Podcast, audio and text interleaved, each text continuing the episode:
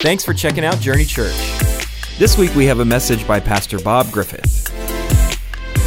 Things that have firsts in our lives, they break through the common pattern that we are used to. Uh, whenever we have a first, there's the way that we were, and then it, it happens, and then there's the way that we are. So you might, um, you might connect to uh, an example like your first car.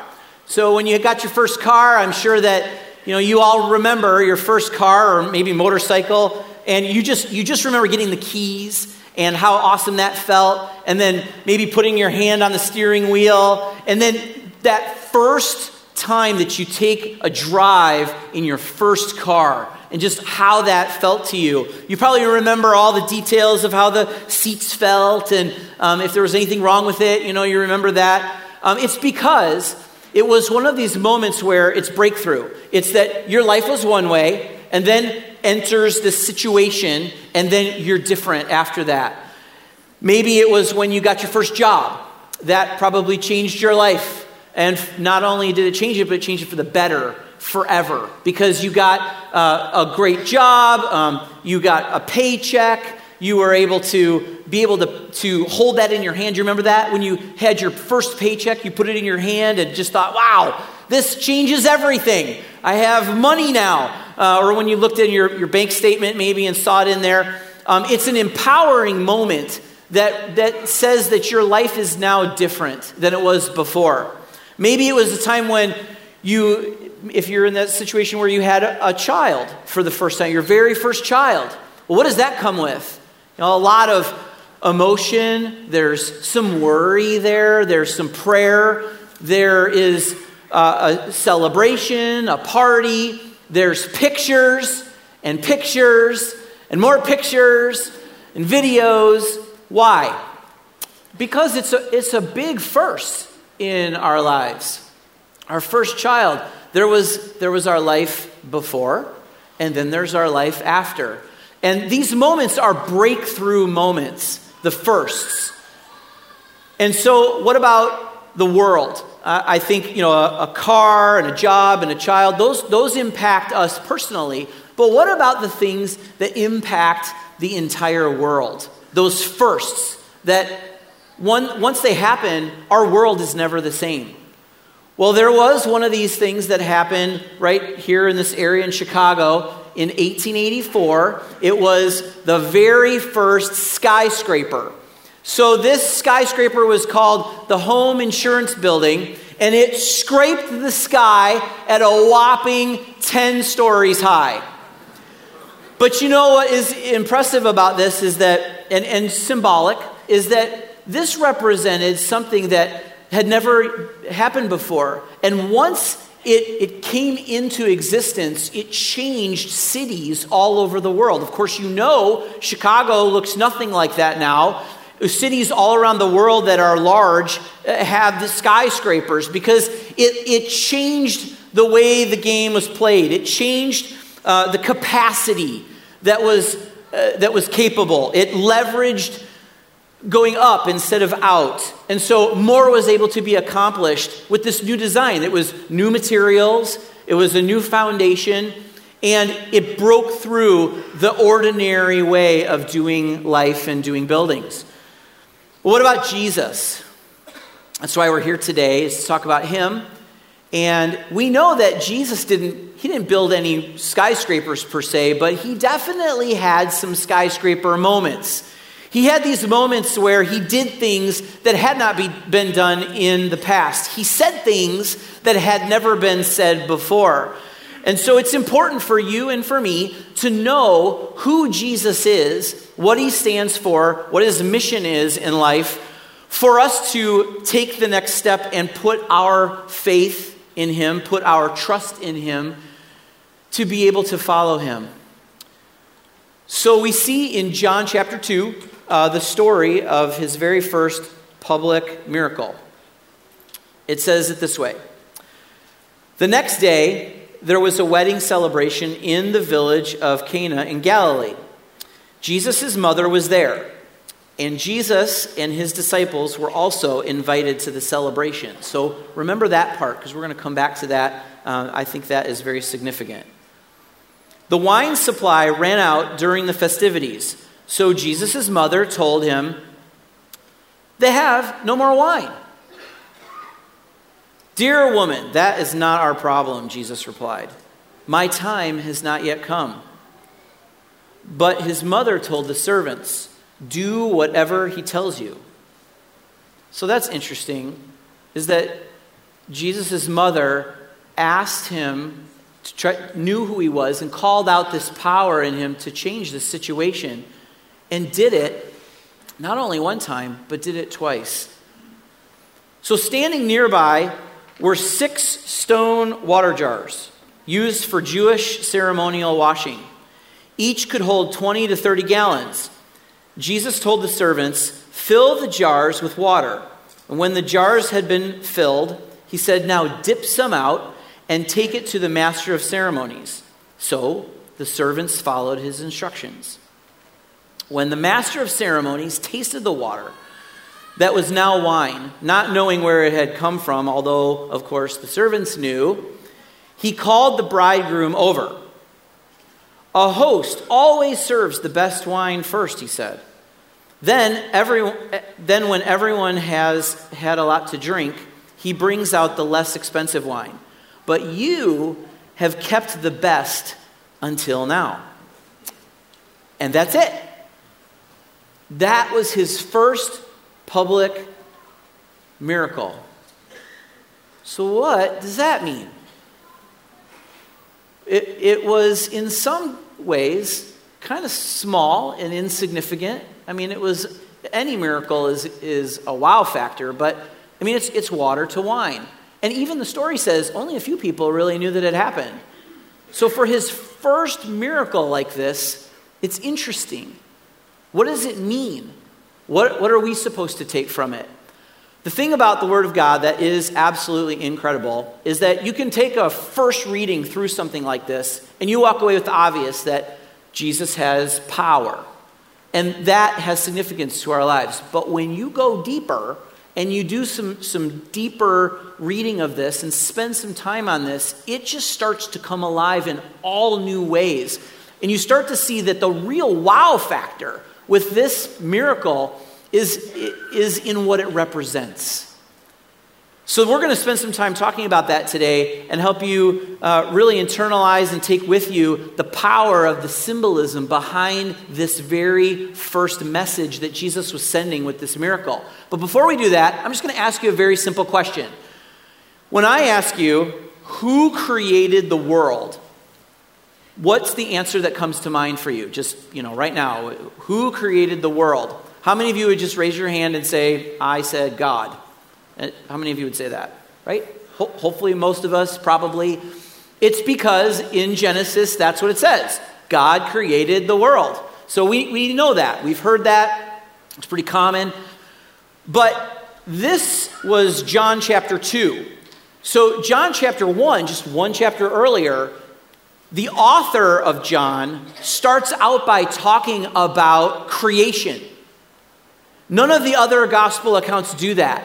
And he's specifically doing this because he wants to make the connection for us that Jesus is revealing in this miracle that he is the creator.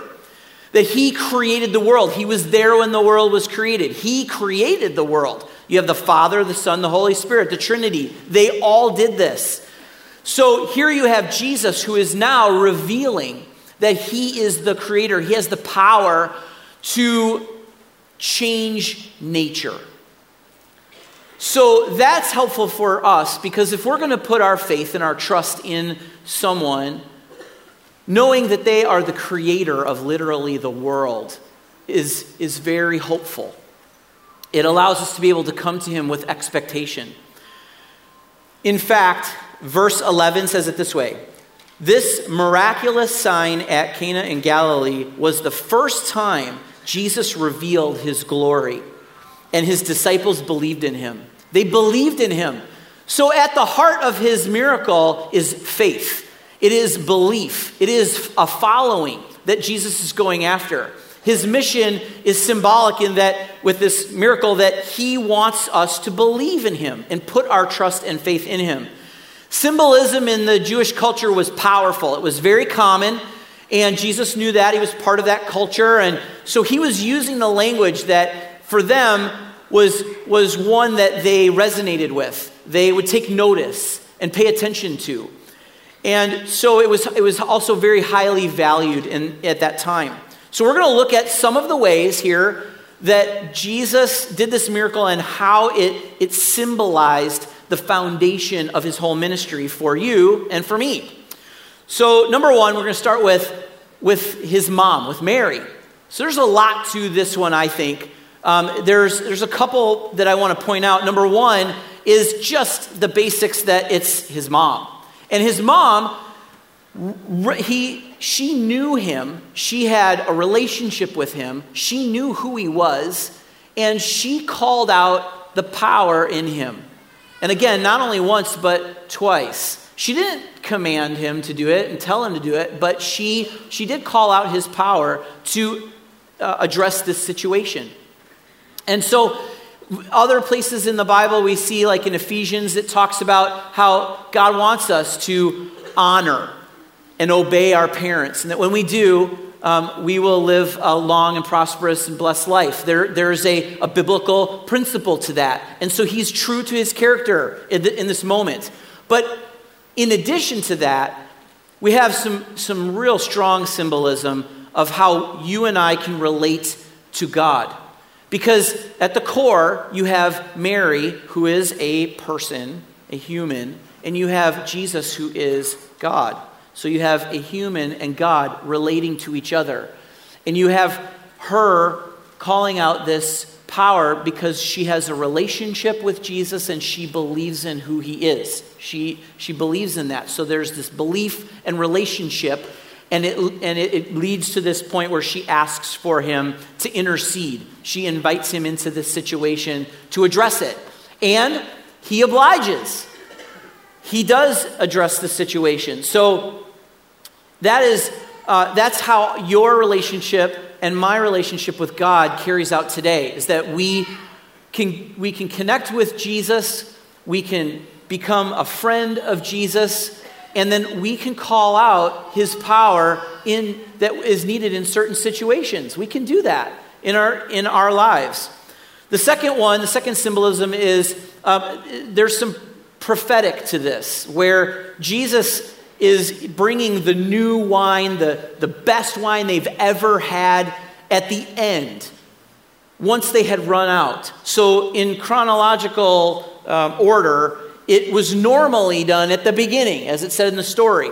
Uh, usually, they bring the best wine at the beginning, and then the, once everyone's kind of full, they bring the less expensive wine at the end. But Jesus flips that at this point. He flips it he says, The old way of doing religion, the old way of connecting to God, the old way of thinking, all of that is now flipped upside down. Now, the very best is at the end. So theo- that's a theological statement for us because we know that when we have a relationship with Christ, when, do, when, when is it the best? At the end. I mean, at the end of our lives, we have hope that we will be in heaven and inherit eternal life in the kingdom of God and all the amazements that it comes with. The very, very best is literally at the end. And so it's, it's, it's foretelling that and laying that out as a part of his message to us.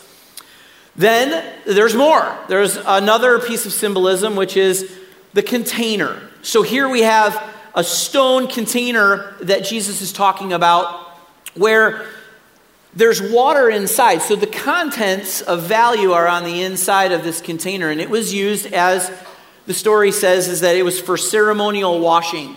So what do you do? You go up to it when you, are working in the fields, you're invited to this dinner and you, you this meal and you have your hands and they're gross and maybe animal stuff on them or whatever, and you put them in there and you clean and you make yourself clean before um, the next step, you know, at, at the meal. And so this water becomes contaminated. Uh, it's got bacteria and just all, it just is gross.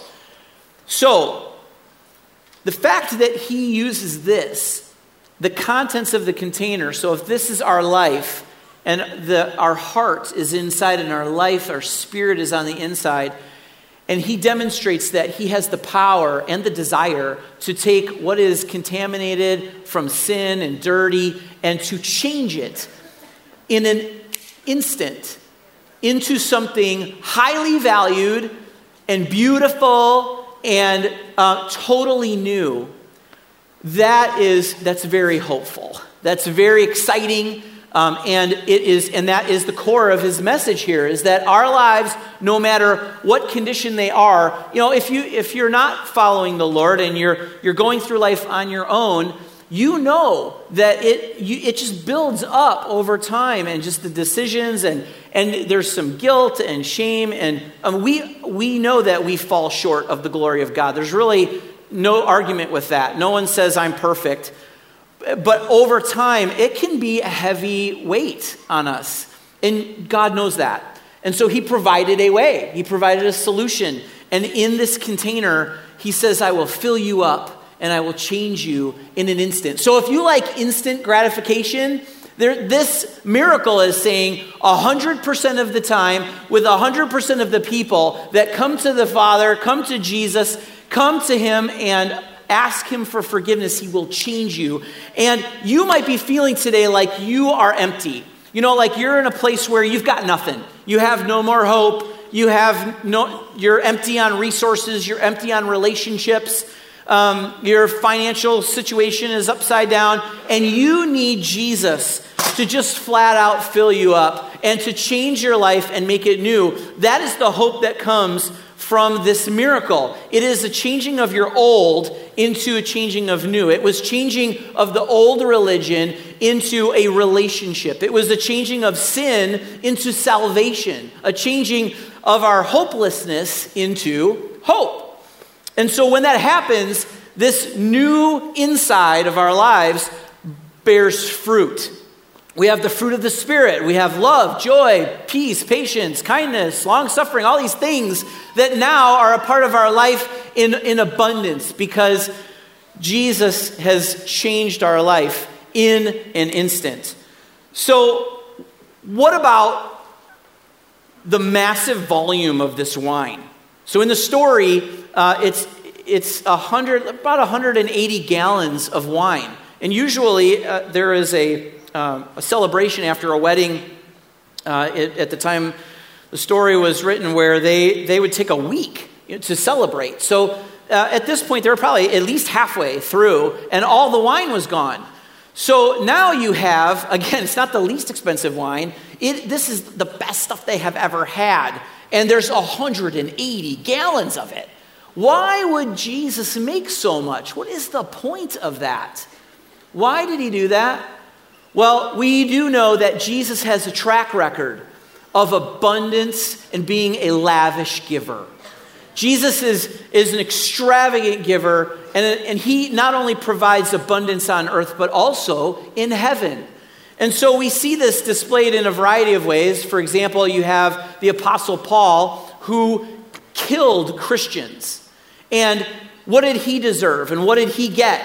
He even talks about how he himself received extravagant grace from Jesus. You have the thief who was on the cross, and he did a crime, and rightfully so was being punished and on his way to hell. And what did he get? He looked to Jesus, and Jesus gave him paradise. It's extravagant giving. You have the feeding of the 5,000. And Jesus, he met the needs of every single one of those people. He, they all had something to eat bread and fish, and then they had leftovers. So, what's the problem with Jesus? Can he not count? He, what's with all the leftovers? Yeah, he can count. And the point is, he gives us more. He is a Jesus that provides more and that's part of the character of God.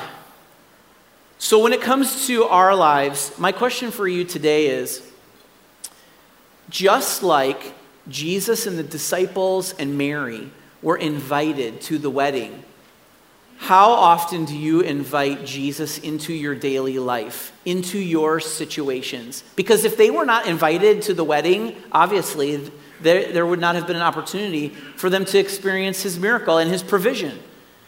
So, how often do you invite Jesus into you? I know that you have situations every single day. Uh, you, I mean, you're just like me. You have situations, relational stuff, job stuff. There's just all kinds of things. How often are you inviting Jesus to come in to those daily situations? It's kind of a nice litmus test on where we're at in our faith and, our, our Uh, and the opportunity for growth and, and drawing closer to God. Because in the story, it was the disciples who had drawn close to Jesus that saw his power and experienced that. And, and, the, and those servants were also close to that miracle. It was people that had drawn close to him that, had, that were able to experience and see it.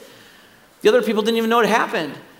So, inviting Jesus into your life, into your situations, gives him an opportunity to do this amazing miracle uh, in your life.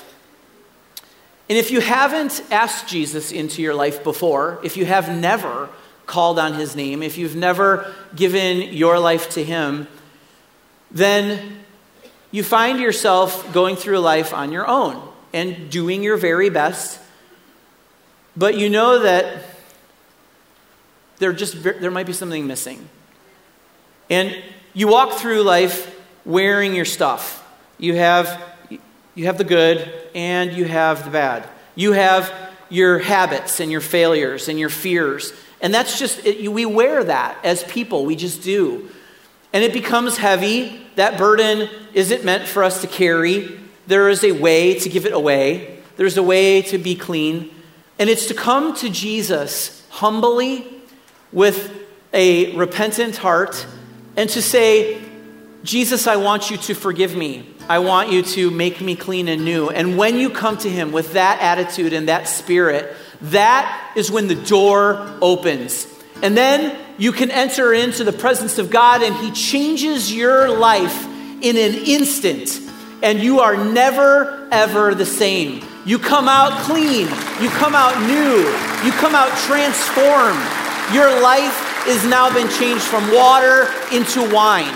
It has been changed into, from something that was contaminated into something that is now highly valued. And it didn't take 10 years. There wasn't this huge process. It didn't take 20 years. Again, if you like instant gratification, this is God's way of doing it in the blink of an eye. And He forgives us if we have one sin that we have done or if we have a hundred thousand sins. He takes them all away, which is almost hard to believe in the blink of an eye. And He makes us pure in the sight of God and makes a way for us to go to heaven. That is the exciting, hopeful message of the gospel and this first public miracle of Jesus Christ. So I'm going to give you that opportunity right now to have God do that in your life. So would you close your eyes and bow your heads with me just in respect to those around you that this is this is your moment. This is your opportunity and and please don't pass it by. Don't allow this moment to pass by. If the Holy Spirit is speaking to you today, if you are resonating with this illustration that Jesus gave of, of water to wine, of old to new, if you know that you need Jesus to come into your life and make you a new creation, would you just slip your hand up so that I can see it and pray with you today? Yeah, that's great. That is awesome. Praise the Lord. Anyone else just wants to say to God, just uh, it's symbolic. You put your hand up and you just say, I, I recognize that today, and I want Jesus to make me new. It's great. For those who've raised their hands, you just pray a prayer like this to God right now in your own words. You just say, Lord Jesus, I believe in what you did on the cross. You died for my sins and made a way for me to go to heaven. I believe that. I believe what you did in this first miracle. I believe in your mission to save me from my sin. And Jesus, I pray that you would forgive me of the sins that I have done in my life, the wrong choices that I have done. And I pray that you would wash them away, take them away, remove them, and make me clean before the Father. Lord, fill me with your Holy Spirit. empower me to be able to move the kingdom of God forward in special ways. We just pray this in the powerful name of Jesus. Amen. By praying a prayer like that, you know, in your own words, you're admitting that you're a sinner. You're telling God that you want Him to come into your life and forgive you. And He does it because, again, the mission is about heart. This is what He's after. He's after your heart. But in the first miracle that we're talking about, there were two things there was this heart change, and also it happened in the context of a situation. There was, they didn't have any more wine, and they just need, they needed more wine. You have a situation. I know that all of us here today, eh, if you were to tell me, you would share a situation in your life that you would, would like God to help with. And it might be small, and it might seem insignificant, and it might seem like that's not something that I would ask Jesus to do miraculously. It's just something I have to deal with. Well, it's not. It's something that you can bring to Jesus and you can ask Him to change and to help and to direct in the same way that He did in the miracle that happened at the wedding. So invite Him into your wedding, invite Him into your, your life and your day. And so I would just like to ask you to stand with me as we close today by singing a song that will give you an opportunity to do this very thing. Uh, we have board members and prayer team partners and pastors. I'd like to just invite them all to come down and just stand here uh, down in the front for you so that they can be here and pray with you. Um, so if you can come now and just kind of be, be prepared and ready. Um, we want to give you an opportunity to have God do a miracle in your life. This is week two of our miracle series. And so it ends next week with what I think we would say is the culmination, the, the biggest miracle of all, which was the resurrection of Jesus. And so today we can call out his power together. We can invite him into our lives, into our situation. So it might be a marriage. And you might be on that, that hopeless side of it. But there is hope. You might have a financial situation, and there is hope. You might have a relational issue with a sister or a brother, and you think, it's just not possible, but there is hope. Jesus did a miracle in a very common thing. And so he cares about your every situation the most small, the most common, and the biggest situations that you're dealing with. For more info about Journey Church, please visit jrnychurch.com.